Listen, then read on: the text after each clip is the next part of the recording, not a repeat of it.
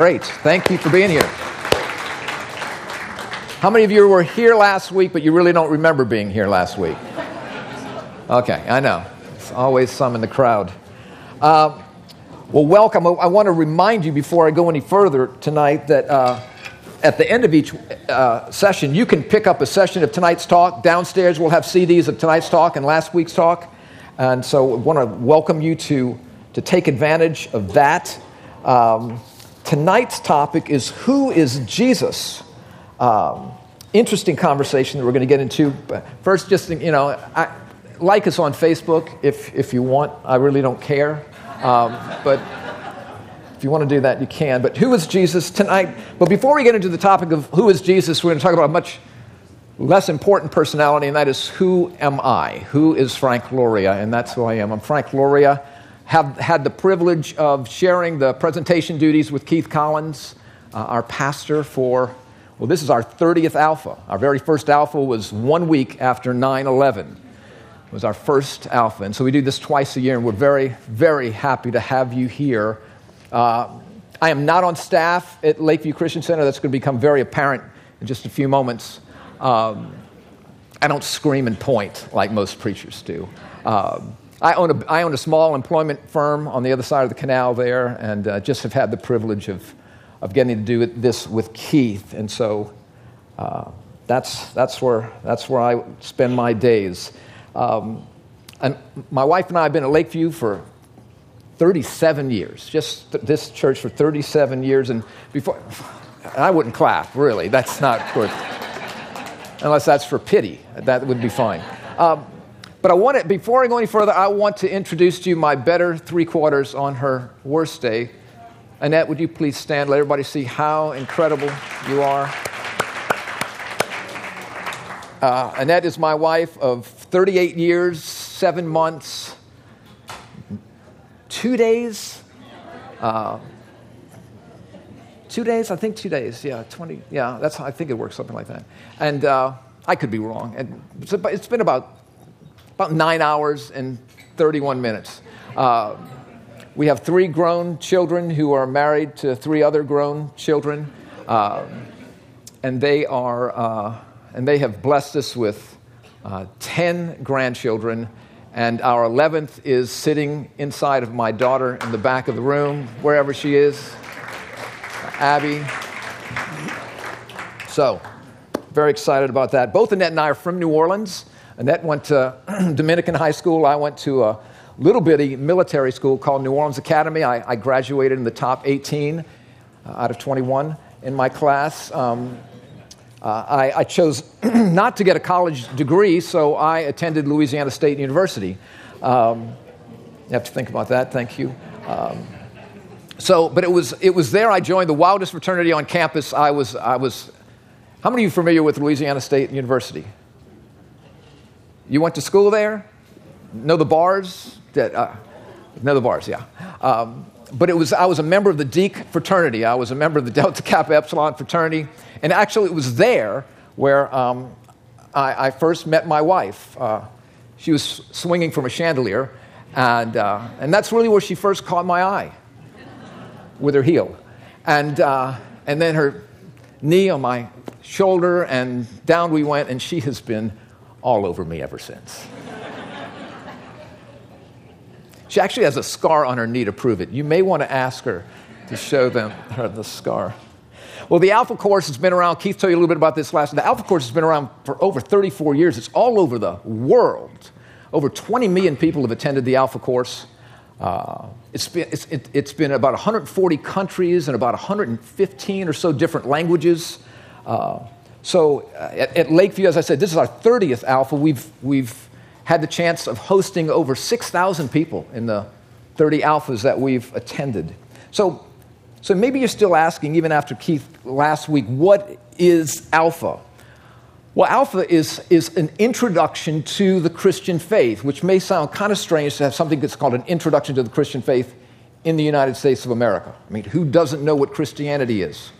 Well, I think as we go more deeply into the Alpha course, we're going to find out some things that are going to surprise us. We're going to find that Christianity is much more than maybe many of us thought. And so, what is Alpha not? Let me tell you what Alpha is not. Alpha is not an indoctrination to what this church teaches. We, we don't disagree with what Alpha teaches, but this is not an opportunity for get, to get you to come and believe everything that we believe. Uh, this is not a membership drive. This is not about you coming to Lakeview Christian Center. This is not about you changing your denomination or the church you attend. This is not about some way to get in your pocket. Okay? Now, I don't expect you to believe a word I just said because there's really no reason. You don't know who the heck this Italian dude is that's standing in front of you. I mean, the Marcellos happen to be my uh, relatives, and we do have a way of encouraging people to give. Um, but, but Alpha is an opportunity for you to just come and relax and think about why you believe what you believe. And so, Alpha is an opportunity to come and, and see what the Bible actually says. Because what I have found is most of us have an incomplete or incorrect understanding of what Christianity is. We really don't know what the Bible says. So, so let me ask you a question. We start with a little audience participation.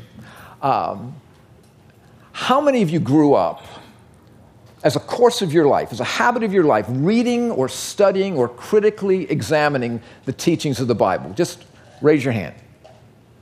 No, no, really, don't be shy. Would you just one, two, three, four, five, six?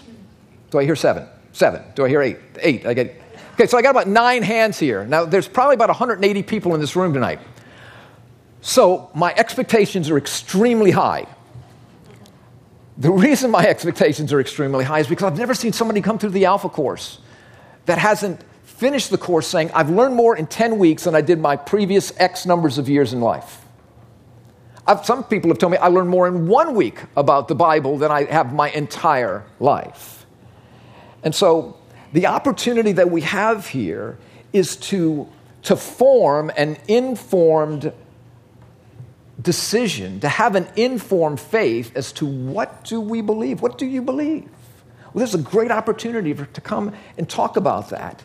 See, because when we talk about faith, typically when we talk about faith, we're thinking about religion, right? Well, I want to encourage, if, if I were to ask you the question tonight, are you a man of faith? Are you a woman of faith? Do you have faith? And some of you say, well, you know, I'm not really a religious person. I'm not sure if I have faith. Um, but faith is something you and I exercise every day. Faith is not something that's necessarily religious. I mean, for example, did any of you drive here tonight? Most of you drove here tonight, right? right? Okay, that, you, you didn't have to raise your hand. Uh, but, um, so, but when you got in your car, did you know it was going to start? In faith, you believed it was going to start. In faith, you believed when you, put, when you hit the brakes, the brakes would work. When the light turned green, you would be able to go, and that the other light would turn red and they would stop. Right? All that was faith. It wasn't blind faith. You've done it a hundred times. Now, I did go in the parking lot and saw some of your cars, and some of you exuded a lot of faith in getting here tonight. So, um, so thank you for your faith. But uh, so we exude faith when we anybody fly, okay? Right? In, in faith, that, that's faith, right? What if what if you flew Air Chance? Okay, Air Chance. You know their slogan: "Fly securely with our 75% safety record." You getting on that plane? I'm not getting on that plane. Um, but but what about this plane? Flight 1549, flying out of New York to Charlotte on a January, I think, 15th day. The temperature is 21 degrees with a 12 degree chill factor. And US Airways, at no extra charge, allowed people to be on the plane and do a slide into the Hudson River. They did foot washings. You could get, on the, you could get out on the wings and you get your feet washed. Now, did anybody on that plane expect to end up in the Hudson and not in Charlotte, North Carolina? They put 100% of their being into an object that, well, it wasn't the object that was necessarily unreliable, but a bunch of birds that decided to fly where they were going to fly. And it ended up these guys miraculously in the drink. But you get on an airplane in faith. Did, did you guys enjoy dinner tonight? Did you enjoy your dinner again? I hope you enjoyed your dinner. Did, did you meet the chef? You, you, you didn't meet the chef? It was not a good day for the chef. He was not a happy man today. But I watched you guys. You didn't know who the chef was. You have no idea. But you just ate. You just came into the buffet line. You ate. You went back to your table. You came back and you ate some more. And you came back and you ate some more.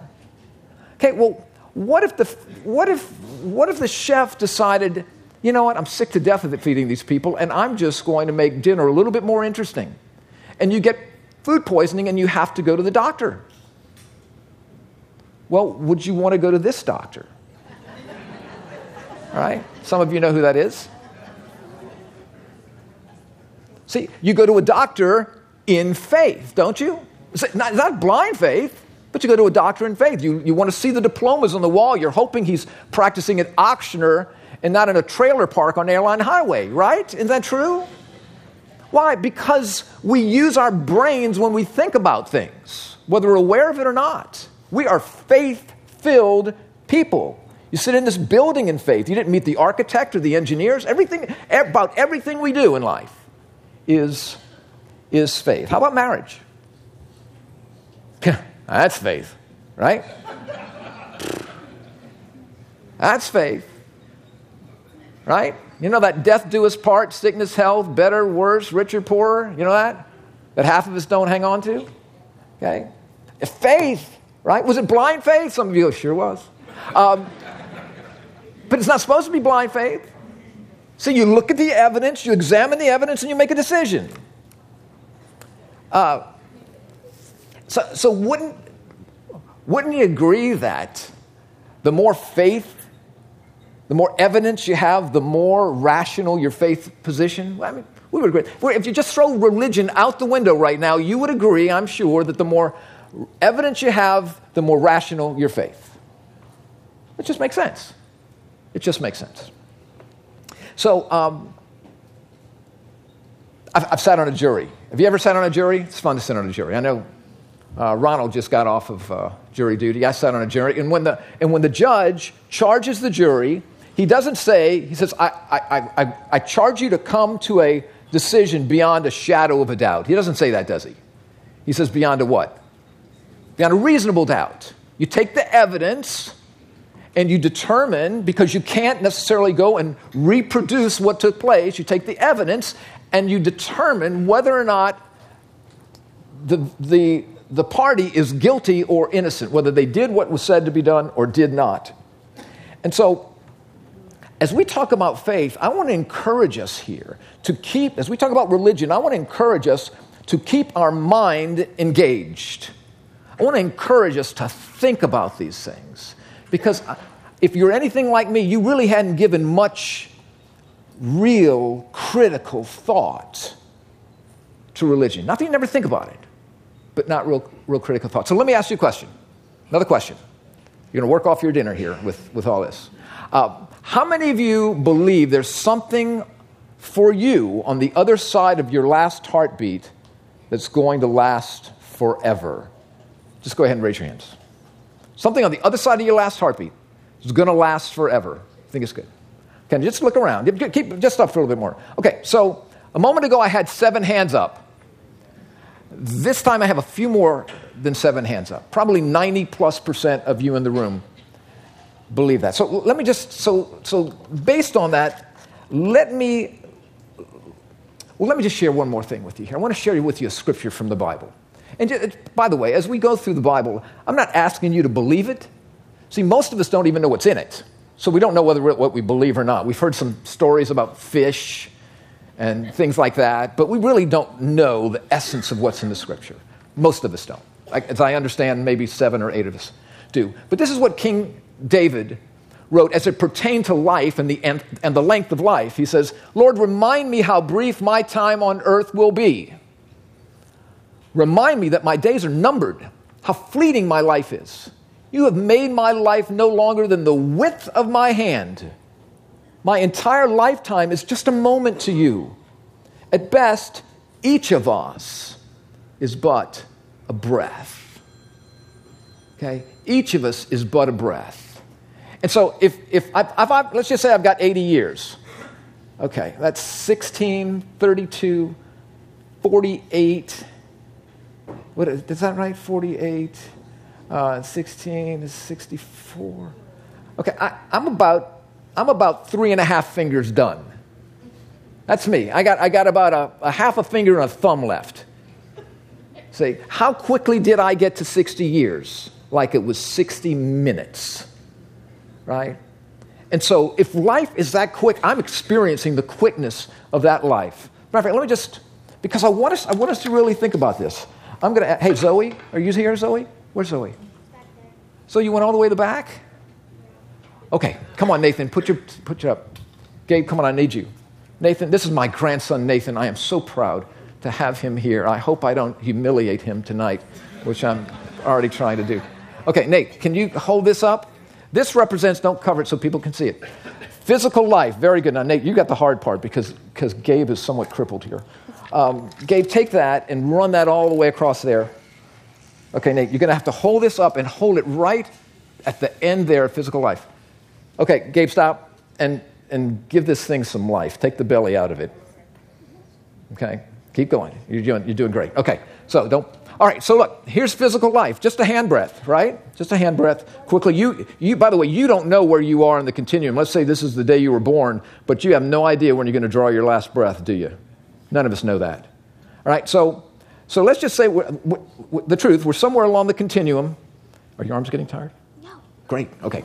Uh, so, but there's going to come a point where the heart, which has been beating all your life, going to stop.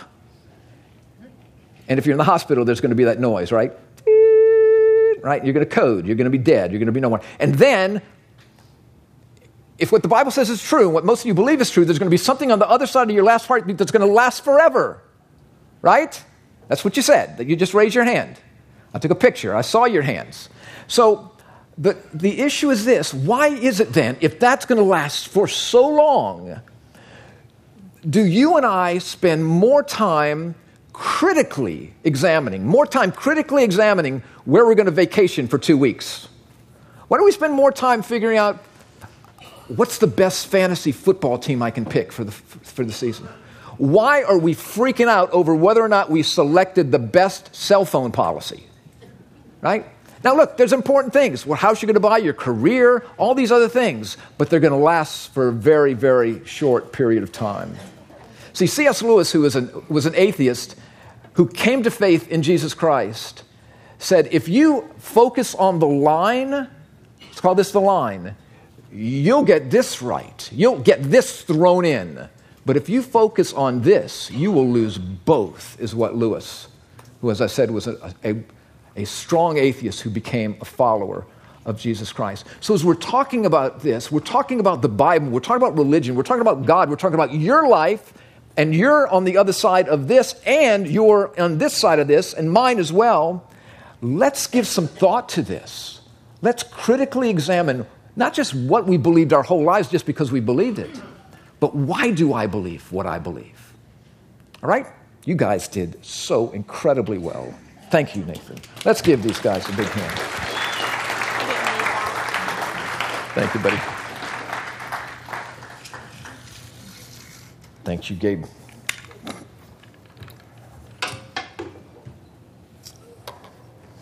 So, page 12. We're on page 12. Finally, we're getting into the manual. Who is Jesus? Now, again, for we Americans, that may seem like a dumb question. But let me just tell you a little bit about myself. I, I believed in a Jesus that did not exist. I created a fictitious character. I, I was going to church, I was praying, but I did not know who the Jesus of the Bible was. But when I went to LSU, I met some guys at the Deke fraternity. There was a qualitative difference in their life and I came to understand and find out who Jesus was, I surrendered control of my life to Him.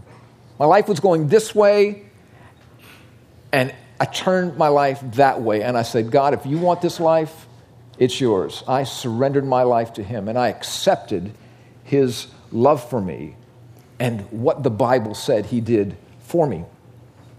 So, about 40 years ago, I became a follower of Jesus Christ. And He changed my life completely, and He continues to do that. But it's interesting that when, when I did that, I began to study to find out is there really reason for faith? Is, is, there, is there an intellectual uh, science behind what I believe?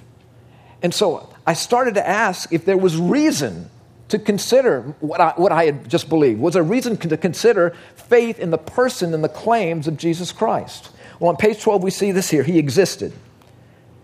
You know, no critically thinking, rational, unbiased historian believes that the Jesus Christ of the Bible was a fable.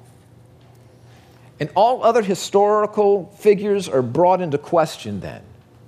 Caesar, Plato, etc., because there is so much evidence to support Jesus. They're extra biblical, so outside of the Bible, historians, Josephus, Suetonius, Pliny, the disciples, not necessarily the apostles, but the disciples of Jesus.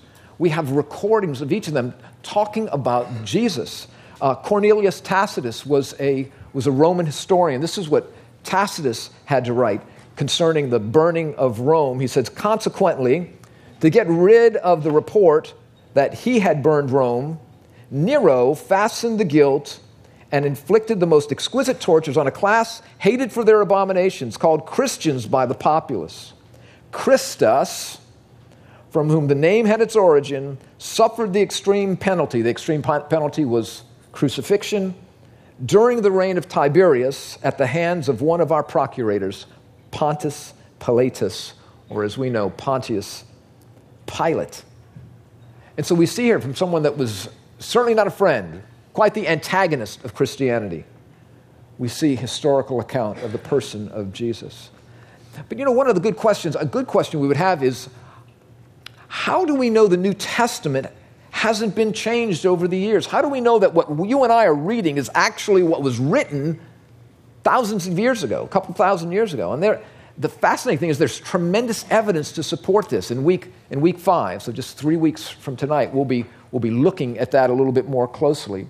But I want, I want you to take your manual, if you will, if you've got it in your hand. Um, I want you to write some things down, if you will. We're going to talk about right now the science of textual criticism. You may be interested, I think everybody's got a pen, you may want to write that down. The science, just the word textual criticism. All right, that's the, you can write that at the bottom of page 13. That should be fine. That should give you some room here. Within the science of textual criticism, there are three tests that these scientists, that these paleographers, that's what they're called, people that study this stuff are called paleographers. Okay? They, there are three parts to the, to the bibliographical test. One, you may want to write this down, is the quantity of manuscripts. Right? The quantity. How many copies, how many hand, handwritten manuscript, handwritten copies do we have? So the quantity of manuscripts. Secondly, the quality of the manuscripts. First, quantity. Second, quality of the manuscripts. The quality does not mean what, how good a shape they're in necessarily. The quality means if you have 10 manuscripts and you're comparing number 10 manuscript to number 1 manuscript to number 5 manuscript to number 3 to number 8 manuscript, are they all basically saying the same thing or are they conflicting? Are they complementing or are they conflicting? If they're complementing, there's good quality. If they're contradicting, there is poor quality to the validity of the document, the original autograph. And then the third one is time span. So quantity, quality, and the time span between the first copy that we see and the original autograph. When the when the author wrote and when we see the first copy, because those original documents just, you know, they, didn't, they had no ability to hermetically seal something like we can today. Those documents, many of those documents drew, uh, dried up and blew away. So let's take a look at some of these, some of these things, and, because it's, it's history. Hear me. It's history that speaks loudly about the person of Jesus Christ. Beyond religion, we're thinking historically about the person of Jesus Christ. So let's just let's, look at three of these here on page 13. So we have here Thucydides. I have to put my glasses on if I'm going to see this. So Thucydides was a, a Greek historian. It's the second on your line there. He wrote the, one of the things he wrote was the Peloponnesian Wars. See, he wrote between 460 and 400 BC. The first copies we have are 900 AD. So between the time he wrote and the time we see a copy is 1300 years, and we have eight existing manuscripts, right? This is, this is what these paleographers do. This is what this science of textual criticism does.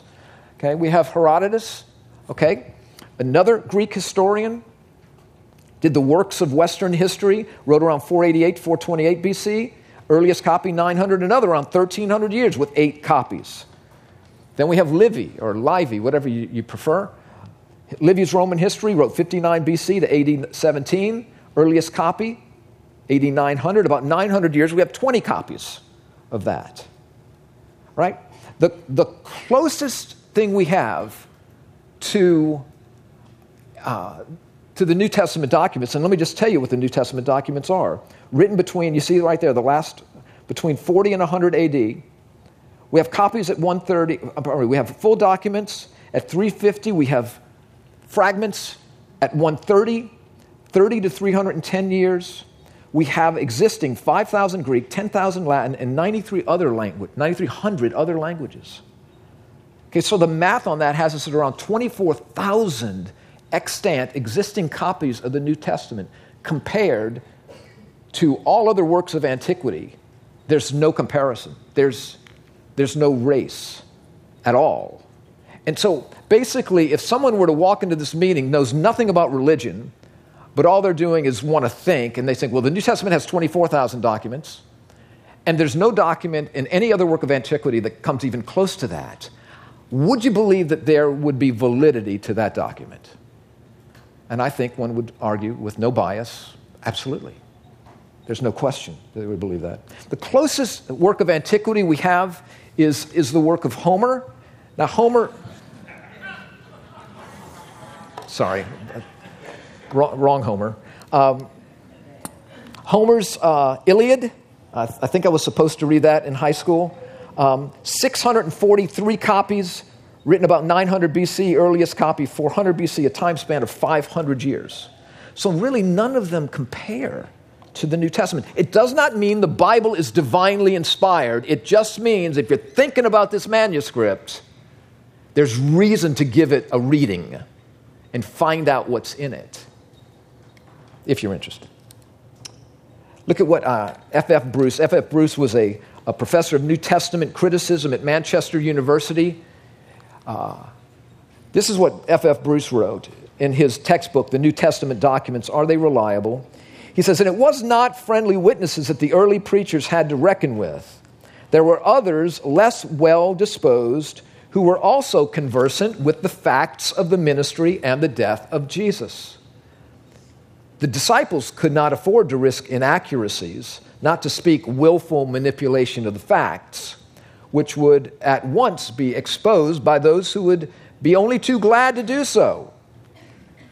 On the contrary, one of the strong points in the original apostolic preaching is the confident appeal to the knowledge of the hearers.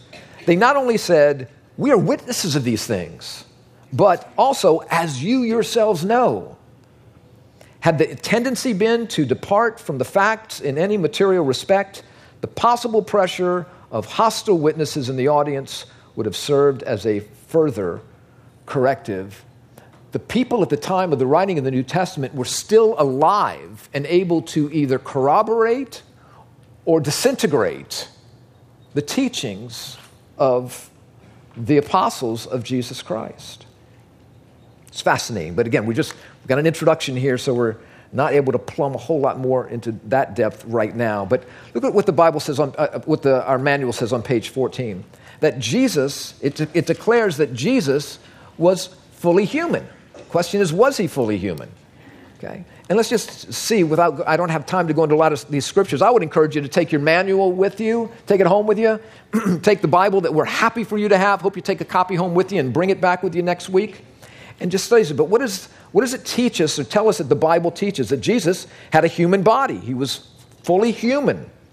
that he got tired, the scripture says. He got hungry, that he had human emotions, anger, love, sadness, that he had human experiences like you and me. He was tempted, he learned, he worked, he was obedient. But, but here's the real question, and here is the rub. Was he more than just a man? Was he more than just a great human? Was he more than just a religious teacher? Well, what does, what does the Bible say that Jesus says about himself? Who does Jesus say that Jesus is? And so let's, let's uh, stay on our manual here, page 15, and I'd like you to write just some thoughts down next to these scriptures. John chapter 6, verse 35. Now, in, in the New Testament, we have you have the four gospels. You have Matthew, Mark, Luke, and John. We'll get much more into this in the, in, in, in, in the following weeks, so I, I, don't have time to go into all of this. But the Gospel of John, this, the number six there is the chapter.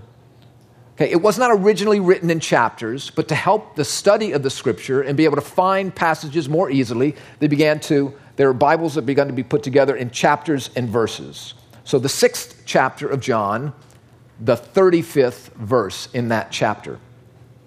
And this is what Jesus says I am the bread of life. He who comes to me shall not hunger, and he who believes in me shall never thirst. I'm going to emphasize me here because it's very important. I am the bread of life. If you come to me, you'll not hunger. If you believe in me, you'll never thirst. So I'd encourage you, just write something next to that. Jesus says, he, he, he makes a promise to fill our emptiness. Again, he's not talking about our stomach emptiness, he's talking about that nagging emptiness that m- most, if not all of us, have felt.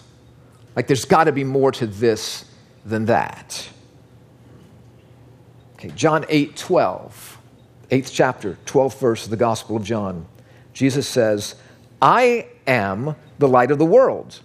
He who follows me shall not walk in darkness, but shall have the light of life. Direction and purpose. He says, I promise you direction and purpose. Let's look at John chapter 11, verse 25 and 26. Jesus says, I am the resurrection and the life. He who believes in me shall live, even if he dies, and everyone who lives and believes in me shall never die. Now, then he says this to those around.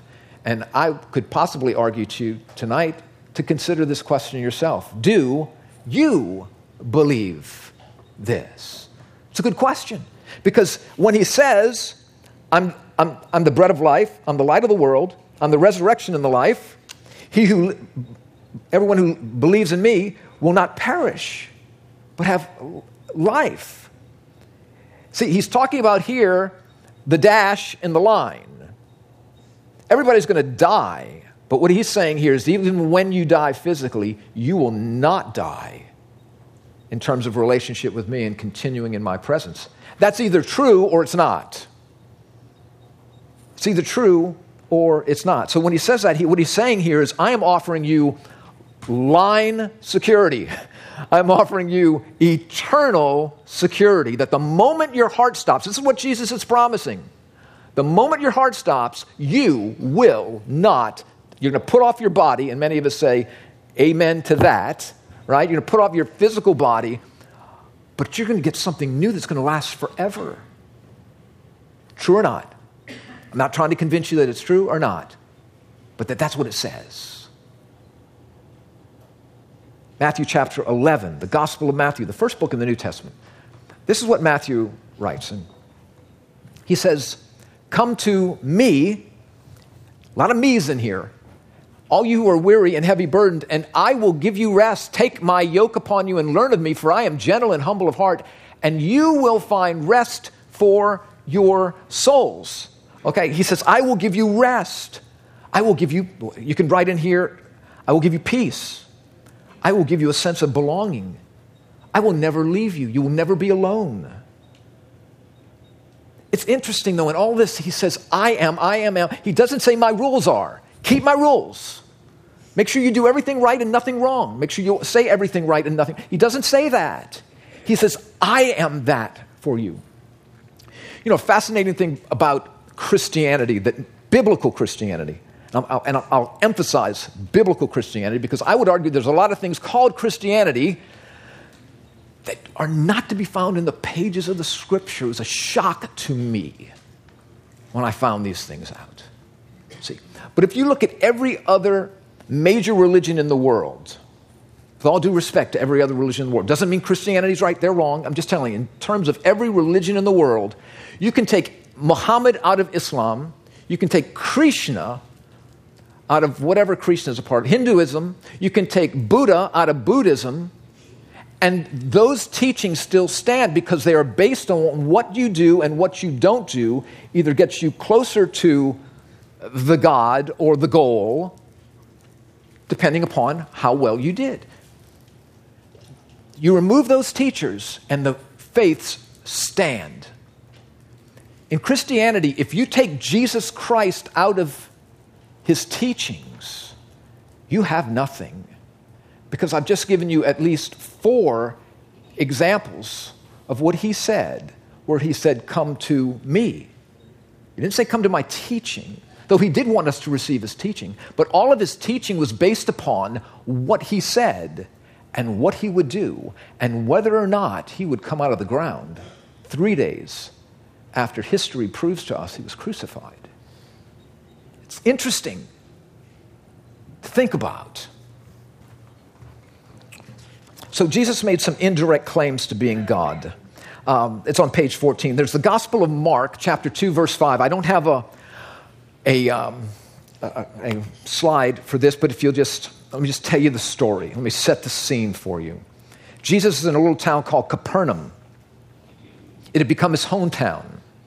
He had begun to receive quite a following because he was doing amazing things. When people do amazing things, people follow them. And this room where Jesus is, this house where Jesus is, became so filled with people because people wanted to be healed. They wanted to hear the teaching. And people also wanted to catch him in heresy. So there were some people present that were anything but friendly toward Jesus and his disciples. And outside, there were four men who had a friend who was paralyzed. They wanted to get him to Jesus. And they were anxious to get him to Jesus. And so, what they did was instead of waiting for the crowd to diminish, they took their friend who was in a pallet. He was paralyzed. They took him up through the outside stairs and up on the roof, and they began to remove the roof tiles. And they lowered, I talk about faith. This is faith. Of course, the paralytic couldn't do anything about it, right? I mean, he was kind of frozen there. Um, and they lowered him in front of Jesus, expecting by faith something was going to happen. And Jesus looks at him and he says to this paralyzed man, Son, your sins are forgiven you. With that statement, the religious leaders that were in the room in the house also said, Whoa, wait one second here. It's one thing to heal people, it's another thing to say your sins are forgiven because nobody can forgive sins but God Himself. You saying you God? Is that what you're saying, Jesus? And the Bible says, and Jesus, knowing what they were thinking, said this to them What is easier for me to say to this man, Take up your pallet and walk, or your sins are forgiven? And he said to them then this so that you may know that the Son of Man, that's a term that Jesus used for himself a lot, that the Son of Man has power to forgive sin, I say to you, get up, take up your bed, and walk. And the Bible records, it's either true or not, but the Bible records the man immediately stood up, took his bed, the place parted, and out he walked. See, clearly in that makes an indirect claim that he is God. He has the ability to forgive sin. Who has the ability to forgive a transgression against you? You do. So when Jesus is forgiving a transgression, that transgression was against God, and he is saying, I have the power to forgive that sin. See, what was easier for Jesus to say, Your sins are forgiven, or get up and take up your bed and walk? For Jesus, it was easier to say, Take up your bed and walk. Because when he says your sins are forgiven, there has to be something that takes place so that that man and these men's sins can be forgiven. There has to be payment for transgression. If you and I were to say to that, that paralytic, uh, okay, which would you choose? Get up out of your bed or your sins are forgiven? I'm going with, Ari, your sins are forgiven. Just, you ain't going anywhere. You're still paralyzed as a doorstop, but your sins are forgiven. And who the heck knows? But what does Jesus do? So that you may know that the Son of Man has the power to forgive sin, I tell you, get up. I'm not just talking smack. I've got the power to do what I'm telling you I can do. And so there's indirect claim. There's also direct claim. I've got to hurry. Direct claim to being God. In Exodus chapter 2, chapter 3, Israel has been in captivity in Egypt for hundreds of years. Moses, the deliverer of Egypt, has abdicated his place. He's out in the middle of, of nowhere. He's in the back of the desert, schlepping sheep. There's, there's a, suddenly he sees, he sees a bush that's burning, which is not unusual in the desert to see a bush spontaneously combust, but to continue burning, that's something to see. And Moses goes to the bush. Out of the bush, God speaks to him. And God tells Moses, I'm sending you, who have basically been AWOL for the last, what, 40 years? That you need to go back to Egypt, and I'm going to use, make you the deliverer of Egypt. And Moses is going, I'm not so sure about this. Who should I say sent me or is sending me? That, that means a lot. In what name am I going? In what authority am I going? Why should Pharaoh listen to me? He says, Say to him, I am, I am, I am, has sent you. And so, fast forward, Moses goes and he says that to him. Well, let's go several hundreds of years. And Jesus is having a conversation with the religious leaders, again, who did not like him very much. Jesus says to the Pharisees and the Sadducees, I'm not going to the description of who they are right now, but he says, Your father Abraham, Jesus is telling them, rejoiced at the thought of seeing my day. He saw it and was glad. They say to him, Whoa, whoa, whoa, whoa, you're not even 50. And you have seen Abraham? He's been dead forever. Very truly, I tell you, before Abraham was born, catch this, this is the way it's constructed in the Greek I am. How'd they get how'd they like that? At this, they picked up stones to stone him, but Jesus hid himself, slipping away. Why'd they pick up stones to stone him? Because he's blaspheming. He is calling himself God. Well, not only did they have a choice to make, really, you and I have a choice to make. We have a choice that he was, he either was God or he wasn't. And C.S. Lewis, who uh, I, I, alluded to a moment ago, Lewis, uh, professor of ancient European literature, I think at Oxford, maybe Cambridge as well, I don't exactly remember, was an atheist who came to faith in Christ fascinating read. If you ever want to read something on, uh, of Lewis, his, his work, Mere Christianity, is, is worth the read. It is a fascinating read. I would encourage you to do that. But he came up with something called decision tree analysis, where you basically break things down into their simplest components to where it's easier to make a decision. And so, Jesus claimed to be God. If this, if the scriptures are true, or even if they're not, the scriptures declare that Jesus claimed to be God. Now, that's either false or true, right? It's either false or true. Well, if it's false, he either knew it was false or he didn't know it was false. Well, if he knew it, he was a liar, right? He was telling everybody he was the Son of God. He was telling everybody he had the power to forgive sins. He was telling everybody that through me you can have peace with God, and on the other side of the dash, you'll have life with God forever. Well, if he was a liar, he was also a hypocrite because he's saying, I'm telling you the truth, I'm telling you the truth, I'm telling you the truth. And he was telling them a lie. He was telling them a lie. Not only was a hypocrite, he was a demon because he's saying, I am the way to God. I'm the way you get to God. And he wasn't. Not only that, he's a freaking fool because he died pronouncing that which he knew was a lie. Well, maybe he didn't know it. Maybe he was right there along with the guy that thinks he's Napoleon and isn't. Got some kind of complex. If you didn't know it, he was a nut. He was a lunatic. Okay? He was sincerely deluded. Uh, I got introduced to a little video by Bono. I didn't know what a Bono was. I thought it was a chocolate candy.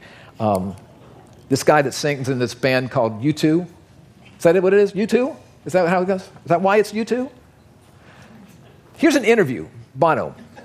He's, he's asked the question, Who is Jesus? So the interviewer asks him, What or who was Jesus as far as you're concerned? Bono said, I don't think you're let off easily by saying he was a great thinker or a great philosopher, because actually he went around saying he was the Messiah. That's what got him crucified. He was crucified because he said he was the Son of God, said the rock musician and businessman. So either, he either, in my view, was the Son of God or he was nuts. Forget rock and roll messianic complexes. I mean, I mean Charles Manson type delirium. I love this line. And I find it hard to accept the whole millions and millions of lives, half the earth, for 2,000 years, have been touched, have felt their lives touched, and inspired by some nutter, as he calls him. I, I just, I, I, I don't believe that. Then the interviewer says, Therefore, it follows that you believe he was divine and arose physically from the dead. And you pray to the risen Jesus? Bono said, Yes. Final question asked, And you believe he made promises which will come true? Yes, I do. Now, Bono's not a theologian by any stretch of the imagination, but it's fascinating the thought that this man had given. Now, if you just turn real quick to your, uh, to your manual again, I think it's page, um, I'll get there, page 16. I love this quote by C.S. Lewis. He says, A man who was merely a man and said the sort of things Jesus said would not be a great moral teacher. Do, do, you, do you get that? If he's a fruitcake or he's just a, a liar, there, there's nothing good about this man. He would not be a great moral teacher. He would either be insane or else he would be the devil of hell. You must make your choice, he writes. Either Jesus was and is the Son of God or else he was insane or evil. But, but, Lewis goes on, let us not come up with any patronizing nonsense about his being a great human teacher. He's not left that choice open to us. He did not intend to. We are faced then with a frightening alternative. Either Jesus was and is exactly who he said, or else he was insane or something worse. And it goes on, Lewis, to Lewis, it seemed clear that he could neither have been insane or evil, and thus he concludes, however strange or terrifying or unlikely it may seem, I have to accept the view that he was and is God. So if it's true, he is Lord. And the choice he leaves me is to either accept that or to reject that. See, there, there are, I mean, there are pieces of evidence throughout history that Christianity rises or falls upon. But there is one thing that if did not happen, if this did not happen, Christianity deserves no quarter, no place in any one of our lives. See, if, if Jesus was not raised on that first Easter morning to life, Christianity is a farce. Christianity is dangerous. And we should run as far away from Christianity as possible because all of the Christian faith is dependent upon this man saying not only who he was as he walked the earth, but who he would be at when he was resurrected from the dead and would continue to be when he was ascended into heaven. Like the Apostle Paul saw this because you remember Paul, maybe you remember that Paul, before he was the Apostle Paul, was Saul of Tarsus, and Saul of Tarsus was about making sure Christians were shut up, either temporarily in prison or permanently. This is what Paul writes to the church at Corinth, 1 Corinthians, the church in the city of Corinth in Greece. First letter he wrote, 15th chapter, 13 through 15 verse. And if Christ has not been raised, our preaching is useless, and so is your faith. More than that, we are then found to be false witnesses about God, for we have testified about God that he raised Christ from the dead. And if he didn't, let's turn this place into a restaurant. Because, I, I, mean, we do a pretty good job, I think, as a restaurant. Um, and so when we see this, the resurrection of Jesus Christ is a central part of what we are looking at. It's, it's an interesting, I, the, your table hosts tonight have at your table a, um, an article from the American Medical Association Journal on the crucifixion of Jesus. It's a fascinating historical uh, and scientific treatise on the crucifixion of Christ, and it goes through all the multitudes of things that took place to the victim before he was crucified. And the chance of anybody surviving, some didn't even make it to the cross. It was so brutal what took place to the individual before he even got up there. And so you can, you can see that in, in that. And matter of fact, I, I think that I've sent the. Uh, I know that I sent to uh, all your table hosts a digital copy of it that they can send to you if you're interested in it as well. So there have been many explanations. Did Jesus really die on the cross? Maybe he just swooned. There's no chance that he just swooned. When you read this, you will see nobody survives crucifixion. I mean, the, the chance of maybe they, go, they went to the wrong tomb, the disciples went to the wrong tomb. Well, if he went, they went to the wrong tomb, then the Jews and the Roman soldiers would be happy to show them the right tomb. Um, maybe the disciples stole the body. Maybe the disciples who had completely left Jesus decided all of a sudden they got really excited, really bold. They took on at least 10 Roman soldiers, took them out, rolled a 2,000 pound stone away from the, uh, the opening to the, to the tomb, pulled him out, hid him, and declared, Hey, everybody, he's raised from the dead, knowing he wasn't. And then every one of them to a man died for it. Now, look, people believe for lie, die for lies believing those lies are true. But I don't know many people that die for a lie believing it's a lie. Maybe the Jewish officials stole the body. Well, if the Jewish officials stole the body, guess what they do the day they start celebrating that Jesus is alive? They present the body. But the argument is still habeas corpus. Show me the body. And no one has come up with the body. And many, look, many have tried to explain this away, but couldn't. Uh, Josh McDowell, there's several copies of books tonight. Josh McDowell was, was challenged to, to debunk, to, to, to bunk Christianity, to, to show that it wasn't true. Um, another guy by the name of Frank Morison, a British journalist, wrote the book called Who, Mo- uh, Who Moved the Stone? He started off to prove that there was no way Jesus was resurrected. He has since become a follower of Christ. Uh, Lee Strobel, we've got some books for you in a couple of weeks, has written several books. He was a Yale graduate uh, uh, in, in, legal studies, uh, did not believe at all Christianity, and began to do a journalistic investigative study into the reasonability of Christianity. And he himself has been all over the world talking about the fact that it, it takes more faith to not believe in Jesus than to believe in Jesus. So the question is this if Jesus is God, how does that have any impact on me? We have recorded in the Gospel of Matthew, I believe, Jesus asking his disciples a question Who do men say that I am? And they gave him a litany of what men were saying that he is. And then he turned to them and made it very personal. And he said to them, Who do you say that I am? Now, I can hear Jesus saying, Who do you say that I am? echoing through the canyons of time into this room tonight, asking you and me that very question. Not who do you lip service I am, but who do you say and mean and believe that I am?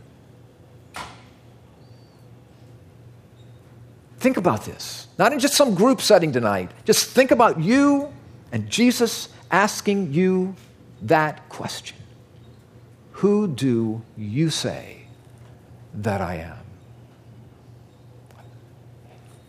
If what the scripture says is true, if Jesus is raised from the dead, I would argue just intellectually something that deserves some thought, if there actually is something on the other side of your heartbeat that's going to last heartbeat that's going to last forever, what determines where I'm going to spend that eternity?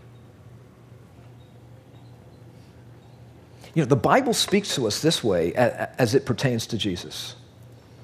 If we do not correctly know who Jesus is, this is what the Bible says. This isn't me. This is what the Bible basically says. If we do not correctly know who Jesus is, we will not really correctly know who we are. Think about that. If we don't know who the Bible says Jesus is, and he is, if he is, we cannot know correctly who we are if, in fact, He is the one who created us. If, in fact, He is God come in the flesh to save us from ourselves. Now, um, next week, we're going to do is this. Uh, next, I just can I just encourage you to come back just one more week? Okay, you can come back more than that. But I, next week is the topic: Why did Jesus die? This topic shocked me, right? And if you've not spent much time in the scripture, it may shock you as well. But again, not, I, some people tell me I'm kind of passionate when I do this. Um, I, I don't know. Obviously, I believe this deeply. Doesn't mean it's true. But at least when you leave here, when you leave the Alpha course, at least you'll know things about Christianity you didn't know before. At least you've opened the Bible and you'll see what's in the Bible, things you didn't know were there before. And so next week, we'll be in session three. Why did Jesus die? I really want to encourage you to go. We're going to break in just a second. We're going to take a quick break and then we'll get back to our tables. But there needs to be a little table etiquette before we go. So, um, only one person speaking at a time is going to get really loud in the room. So just, you know, let's try to have one person at a table speaking at a time, not one person in the whole room speaking at a time. Um, uh, please don't. This is not my fraternity house. Um, um, no question is a dumb question. I'm really not sure that's true. Um, but just if you've got a, question in your brain, probably somebody else has got that question in their brain. So, and then um, you don't have to talk. Don't feel like you have to talk, all right? Don't feel any pressure that you have to talk. But I did find a Yahoo article that I thought was really interesting that may encourage you. Um, it says, Happy people talk more and with more substance. So, if you don't speak, we're just going to assume that you're really depressed and very shallow. So, anyway, thank you so much for being here tonight. Really hope to see you next week. Let's take a quick break. All right, um, two door Honda Accord, California. California plates, has the lights on. Two door Honda Accord, plates on.